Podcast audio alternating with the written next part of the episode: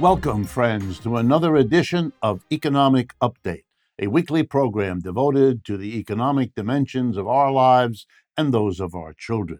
I'm your host, Richard Wolff. Today, we're going to be talking about struggles between the U.S. and China, struggles between the U.S.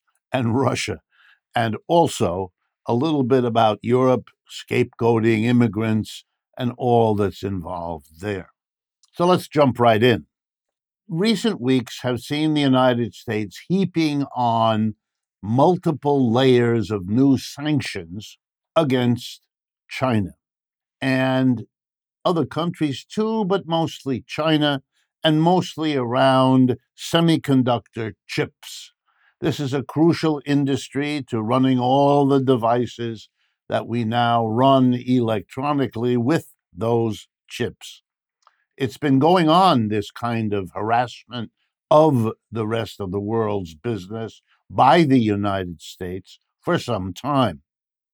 So far, it has not been matched all that much by other countries. A little, but the United States is clearly a leader in going away from the globalization of recent decades to a new program of not promoting free markets quite the opposite, intruding on one market after another, reorganizing it by government intervention. And there is no clear evidence that this works. Here's what I mean.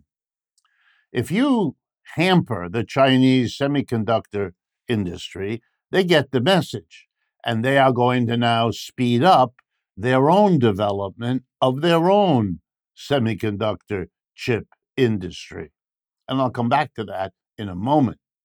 But they're not going to stop there. They understand, because the United States makes it quite clear, that this is all designed to slow down the competition coming to the United States from China, slow down the advance of China as the great challenger of the American empire and of American capitalism. And they're going to now realize other industries are coming down the pike that may well be treated in the same way by the United States. And so they're going to speed up not just their own semiconductor chip industry, but loads of other industries. And when you figure out where and when they will be successful, because you have to assume that since they've been very successful to this point, developing their own industries in competition, we're beginning to have to ask a question that, of course, is not admitted by the government at this point. Is this really about slowing down China?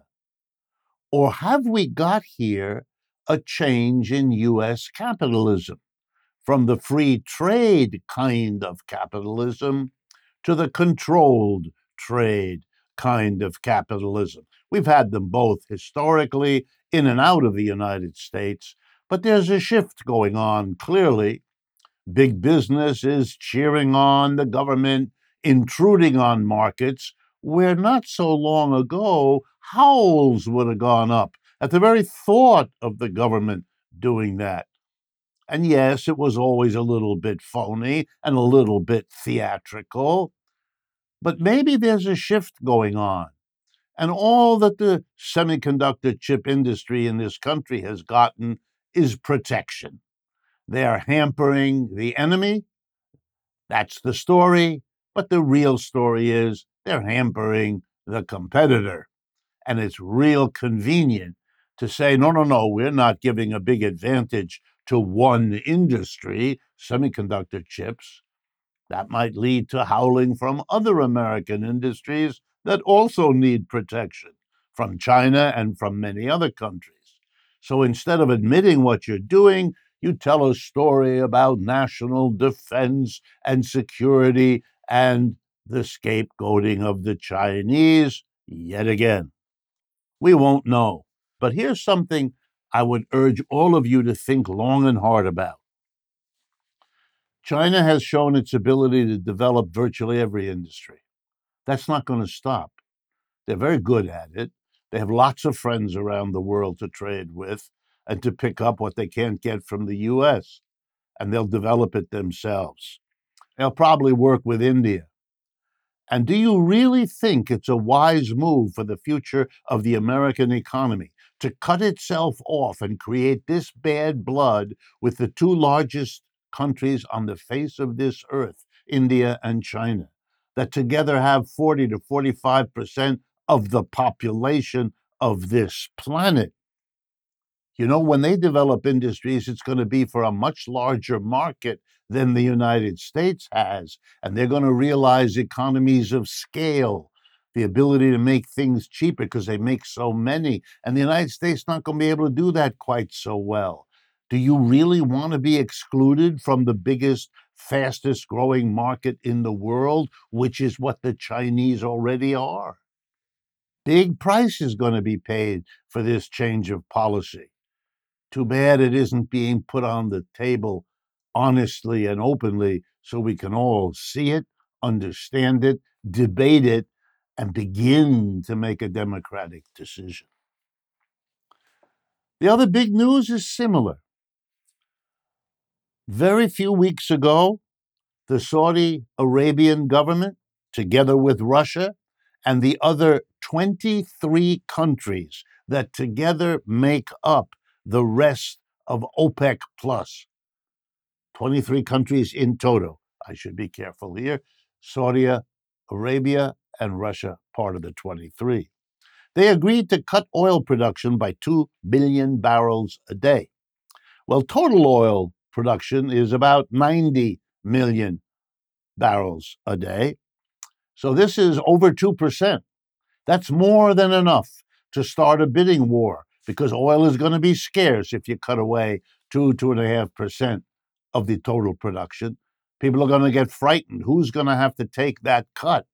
And before anyone can take it from me, says country A, I'm going to offer a bit more for it than other people are to be sure to get my share. And country B says, Oh, I'll offer even more than country A. So I'm even, and there we go. That's all you need to start the bidding war. And you know what that means? Oil prices are going up. And you know what that means? Oil is basically uh, crucial to everything in every economy, including the United States. So if the price of oil goes up, that inflation we're worried about, that's not going away, uh, away anytime soon because it's getting more and more supports. If you know, and let me make sure you do, that gas prices are rising in this country way faster than 10% a year, and that the 40% of the electricity in this country is produced by gas, then we're about to have a boom up in the price of electricity, for those who didn't know. And you know what this all shows, besides that our inflation is probably going to get worse before it gets better? It shows that the power of the United States isn't what it once was. Those 23 countries didn't take very long to say to the United States, you know, a few weeks ago, your President Biden went to Saudi Arabia asking them to produce more oil. Not only did they not do that, a symbolic increase, very small, but they've really taken a big step by cutting it right in his face. The United States empire isn't what it was. And let's be clear that declining power is also now accumulating enemies, people who feel aggrieved by and are beginning to hit back at the United States. Saudi Arabia, Russia, the BRICS countries, that's Bel- uh, Brazil, China, India, South Africa, Iran, North Korea, Cuba. I could go on. Do you really want to have a foreign policy that makes enemies out of all of them? Are you going to fight wars everywhere all at once? Really? Many of these countries have nuclear weapons. It should be obvious that some enormous chances are being taken here, and it's in the name of the American people by the leaders of the United States. And the level of discourse and honest debate about it nowhere near in proportion to the size of the risks being taken. My last update for today, I want to take note of a shift in Britain.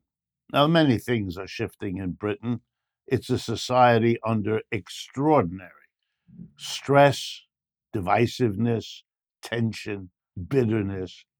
Sounds a little bit like the United States.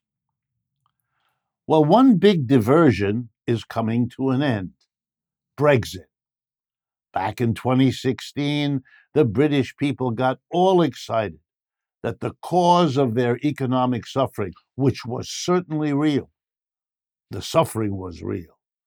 The cause, they were told, was not the inequality of the British economy. It was not the decline of the British Empire. It was not the conservative policies of the government. No, no, no, no, no, no, no. You know what it was? It was Europe. You know, the rest of that part of the world on the other side of the British English Channel. It was the British fault. They were doing bad policies. They were crowding on Britain. They were sending immigrants into Britain that were, yep, you know the story, taking British jobs. So they had a big referendum election and they voted to leave Europe. It made no sense, no economic sense, and not much political sense. And there were enough people, both inside and outside Britain, to say that. But no, the suffering was so intense that anybody who seemed to maybe have an answer got people's attention. And the conservatives knew they had to blame somebody else because otherwise the blame would have come right on them. And what do we see here five, six years after Brexit? The British economy is way worse shape. The promised benefits of Brexit, zero. You know, it has a stunning similarity to the United States today. For the last year and a half and continuing, we hear all about labor shortage. And you know what?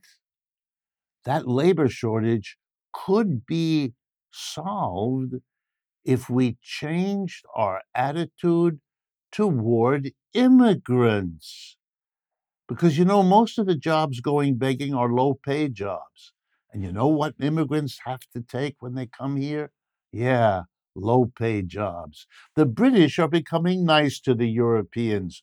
Brexit is being shoved under the rug.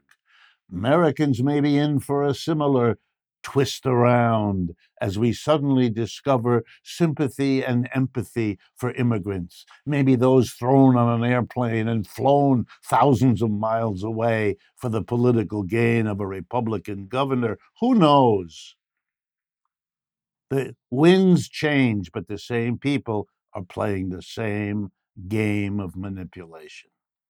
We've come to the end of the first part of today's show. And before we get to the second half, I want to remind everyone that Economic Update is produced by Democracy at Work, a small donor funded nonprofit media organization that is celebrating its 10th anniversary of producing critical system analyses through a variety of media including live virtual events like my upcoming conversation with David Harvey on November 18th. Go to our website, democracyatwork.info, to learn more about that event and all of the other work we produce. And while you're there, be sure to follow us on Facebook, Instagram, and especially our YouTube channel as we are getting close to the goal of having 300,000 subscribers before year's end. And hitting that goal will help us reach more people than ever. Please stay with us. We'll be right back with today's special guest, the host of the Young Turks, Ana Kasparian.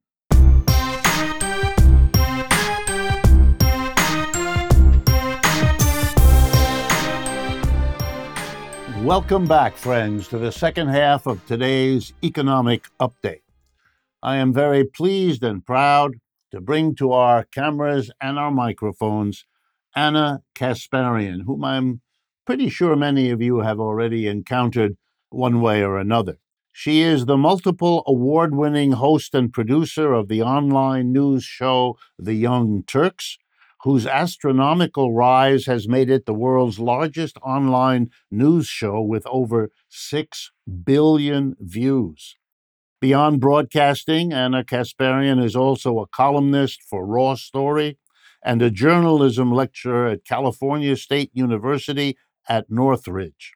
Her work has been published in the New York Times, Time Magazine, and many other publications. So, first of all, Ana, thank you very, very much for joining us. Thank you for having me. Okay. I've watched you, I've seen you, I've heard you. I want your opinion on a number of topics that I know are in the minds of my audience, and they would love to get your take on these things. So let me begin with maybe the, the biggest overall one. For the last 30 years and counting, income and wealth in the United States has been redistributed through tax laws, through uh, pricing mechanisms, through inflation, and a whole bunch of other mechanisms from the bottom and the middle to those at the top. That's a long running phenomenon. The last three years have put a cap on that process that made it worse. We've had a crash, second worst in American history in uh, 2020. We had the pandemic. We've had an inflation, or rather, the present tense. We are having an inflation, and we are also having rising interest rates as the method thought to deal with the inflation. This is a, a collection of economic blows to the working class, the vast majority of us that are employees. And the, my question is given all of that, given the tradition that the Democratic Party was somehow the spokesperson, if you like, of the vast working majority, can the, can the Democratic Party survive having been unable to protect the working class from what I just went through, let alone advance its situation? Well, I believe the situation is so dire in the United States at the moment that my concern at this point goes beyond whether or not the Democratic Party can survive. The Democratic Party now being completely captured by corporate interests through campaign finance of elections and also through the fact that they're literally investing in individual stocks on their own, meaning they're very much in favor of this uh, wealth redistribution from the bottom to the top that leaves this huge void for workers in this country who are angry, who are living lives of economic instability, who are grappling with insane poverty in many cases, and want to understand what's happening in the country. And what makes the situation even worse is we have consolidation of our media, corporate capture of our media. And rather than getting the full story, rather than helping the public to understand what's really transpiring in this country and why this inequality exists in the first place, what they do is they dive into endless culture war issues that further divide the country and essentially fuels some of the hatred that we're seeing among the electorate right now toward one another. And so I'm genuinely concerned about this country devolving further into fascism. I think that we're seeing signs of that as we speak, with prominent public figures openly declaring war on Jewish individuals. And yes, I'm talking about Kanye West. And, you know, five years ago, statements like this would have seemed hyperbolic to me. But I do think that since there isn't really anything being done to make Americans whole, to ensure that we actually tackle inequality effectively. These narratives in media, these narratives that are being spouted by the right wing in this country will absolutely, you know, fuel fascism uh, in America and potentially across the world. I'm genuinely concerned about that. All right. You mentioned the media, and I'd like, because you're in it, you know it really well. How do you account, or let me put it differently, is the media the reason why over and over again now we see polls showing the mass of the American people feeling one way and the Republicans and Democrats voting in the Congress, with a few exceptions, but in general, voting the opposite. And no one seems to notice that this ought I mean, occasionally maybe, but this is a pattern. What's going on? Well, what I think is happening right now is the issues that matter most to the majority of Americans, and they typically end up being economic issues for good reason, are mostly ignored, or more importantly, there's, in my opinion, a concerted effort to distract away from those issues and the fact that you have really two parties in name only when it comes to these substantive substantive bread and butter issues. In reality, we have two pro-corporatist parties, and the way that they differentiate themselves with the help of the media is through culture war narratives. And that distraction, of course, ends up fueling the hatred that members of the electorate have for one another. But again, rather than focusing on the similarities that Americans, working Americans have with one another, I- including support for unionized labor, including support for doing something about inequality, wealth inequality, their focus has been on honestly a lot of manufactured issues. So while I believe in the importance of, let's say, protecting underserved communities, the transgender community being one of them, I think that there's an intentional effort to make it seem as though something like gay, uh, I'm sorry, transgender athletes in school sports is the most important issue. And that takes up so much of the bandwidth in our corporate media and also in the rhetoric that we see in Congress. But fact of the matter is, what's really impacting the most Americans in this country right now. And it's the way our economic system is set up. The fact that wages have remained stagnant since the 1970s. When you take into account inflation, it, wages have actually gone down considerably since the 1970s. And we have this unelected body of individuals called the Federal Reserve making decisions quite openly, candidly about crushing workers further by increasing interest rates to respond to inflation. And no one in the media, by the way, addresses the fact that part of the inflation that we're seeing in this country is fueled by the Federal Reserve just pumping out money and giving money to corporations with uh, you know with low interest rates of course or no interest rates in some cases and also through a policy known as quantitative easing which is incredibly destructive to our economy, especially what it's when you consider what it's done to our housing market. So these are maybe complex issues, but they're issues that I would venture to say the public is intentionally not informed on.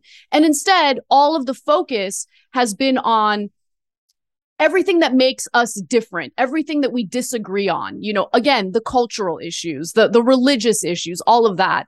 And that's further dividing the country without addressing what the majority of the electorate actually happens to agree on.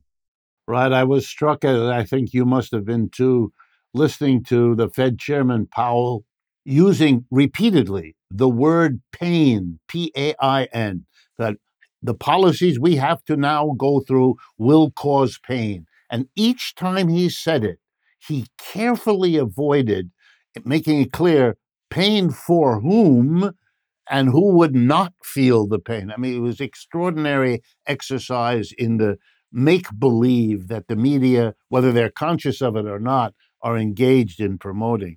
Well, that leads me to another question, still about the media. How important are things like the Young Turks, what we do on this program, things.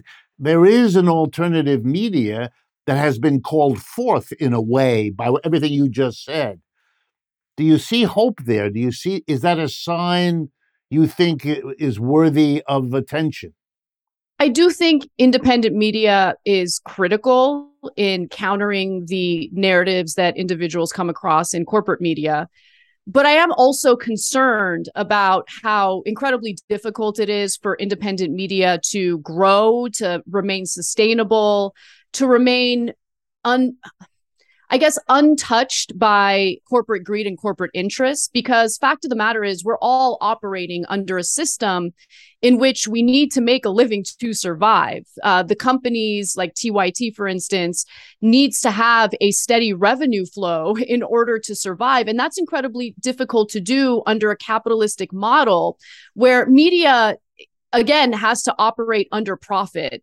We used to have something called the fairness doctrine, which was a far better system for journalism, which ensured that audiences regardless of what radio show or television show they're watching, would be exposed to different perspectives rather than an echo chamber. And so we don't have that anymore. Reagan did away with that in the 1980s. And after that, the emergence of figures like Rush Limbaugh uh, occurred. And now everyone's kind of in their own corners listening to, you know, information or broadcasts that just reinforce their preconceived notions. And that's a huge problem. I think TYT, if I may be a little uh, self critical, could do a better job in communicating to individuals who don't already agree with us in an effort to persuade them. I think there's a lot of frustration in the country. I feel a lot of frustration. And sometimes the instinct is to be insulting to those on the other side. But we got to remember again that the majority of Americans do, in fact, agree on the bread and butter issues. We just have to make sure that we make those issues front and center. And we have to make sure that we communicate with individuals who might disagree with us on maybe some cultural issues in a way to help them see what's really going on in a higher level. What members of Congress are really up to, why it is that they continuously distract us with non issues and culture war narratives. Now, that's not to say that we don't have a problem with racism, discrimination, and all of that in this country. We absolutely do. But what p- partially fuels that is the economic frustration and anxiety people are facing. They want a scapegoat and what you have is a Republican Party that continuously gives them scapegoats, and they happen to be the least powerful people in the country immigrants, Muslim individuals, members of the LGBTQ community. I think independent media needs to be super focused on getting that message out and maybe that'll make a difference. But what gives me the most hope, and I'm sorry, I know I'm rambling a little bit, is what we're seeing at the workplace, what we're seeing with places like Amazon unionizing, this new momentum for worker, you know, a workers' movement, if you will, uh, for organizing the workplace. That's really the only thing at the moment that's giving me some hope because it's making me realize that despite the corporate media narratives, workers are privy to what's going on to some extent and they want a seat at the table. They want power. And I hope that this continues to evolve to the point where we start seeing more worker cooperatives, for instance, because the only way we as ordinary Americans have any say in anything is if we band together, work together, and demand more. And we're starting to see a little more of that. Yeah, I'm amazed too. I mean, you know, because my field is economics and I've worked with unions, something has happened. I don't know what it is. I have not yet had someone teach me. But all the effort to shut down working people, to make them accept everything, has fallen now on deaf ears for a whole generation. And it is an amazing process to watch it build over and against all the obstacles. Well, I wish we had more time. We don't. But I want to thank you again for coming on and being forthright and clear about what you feel with the intensity that you bring to everything you do. So thank you very, very much, Ana. And to my audience, Young Turks is an important project. Ana is a important part of that project. And I want to bring folks like her on the program in part to build more and more relationships among the independent media that are trying to do exactly what she so eloquently articulated. And I want to thank you all for joining me. And as always, to say, I look forward to speaking with you again next week.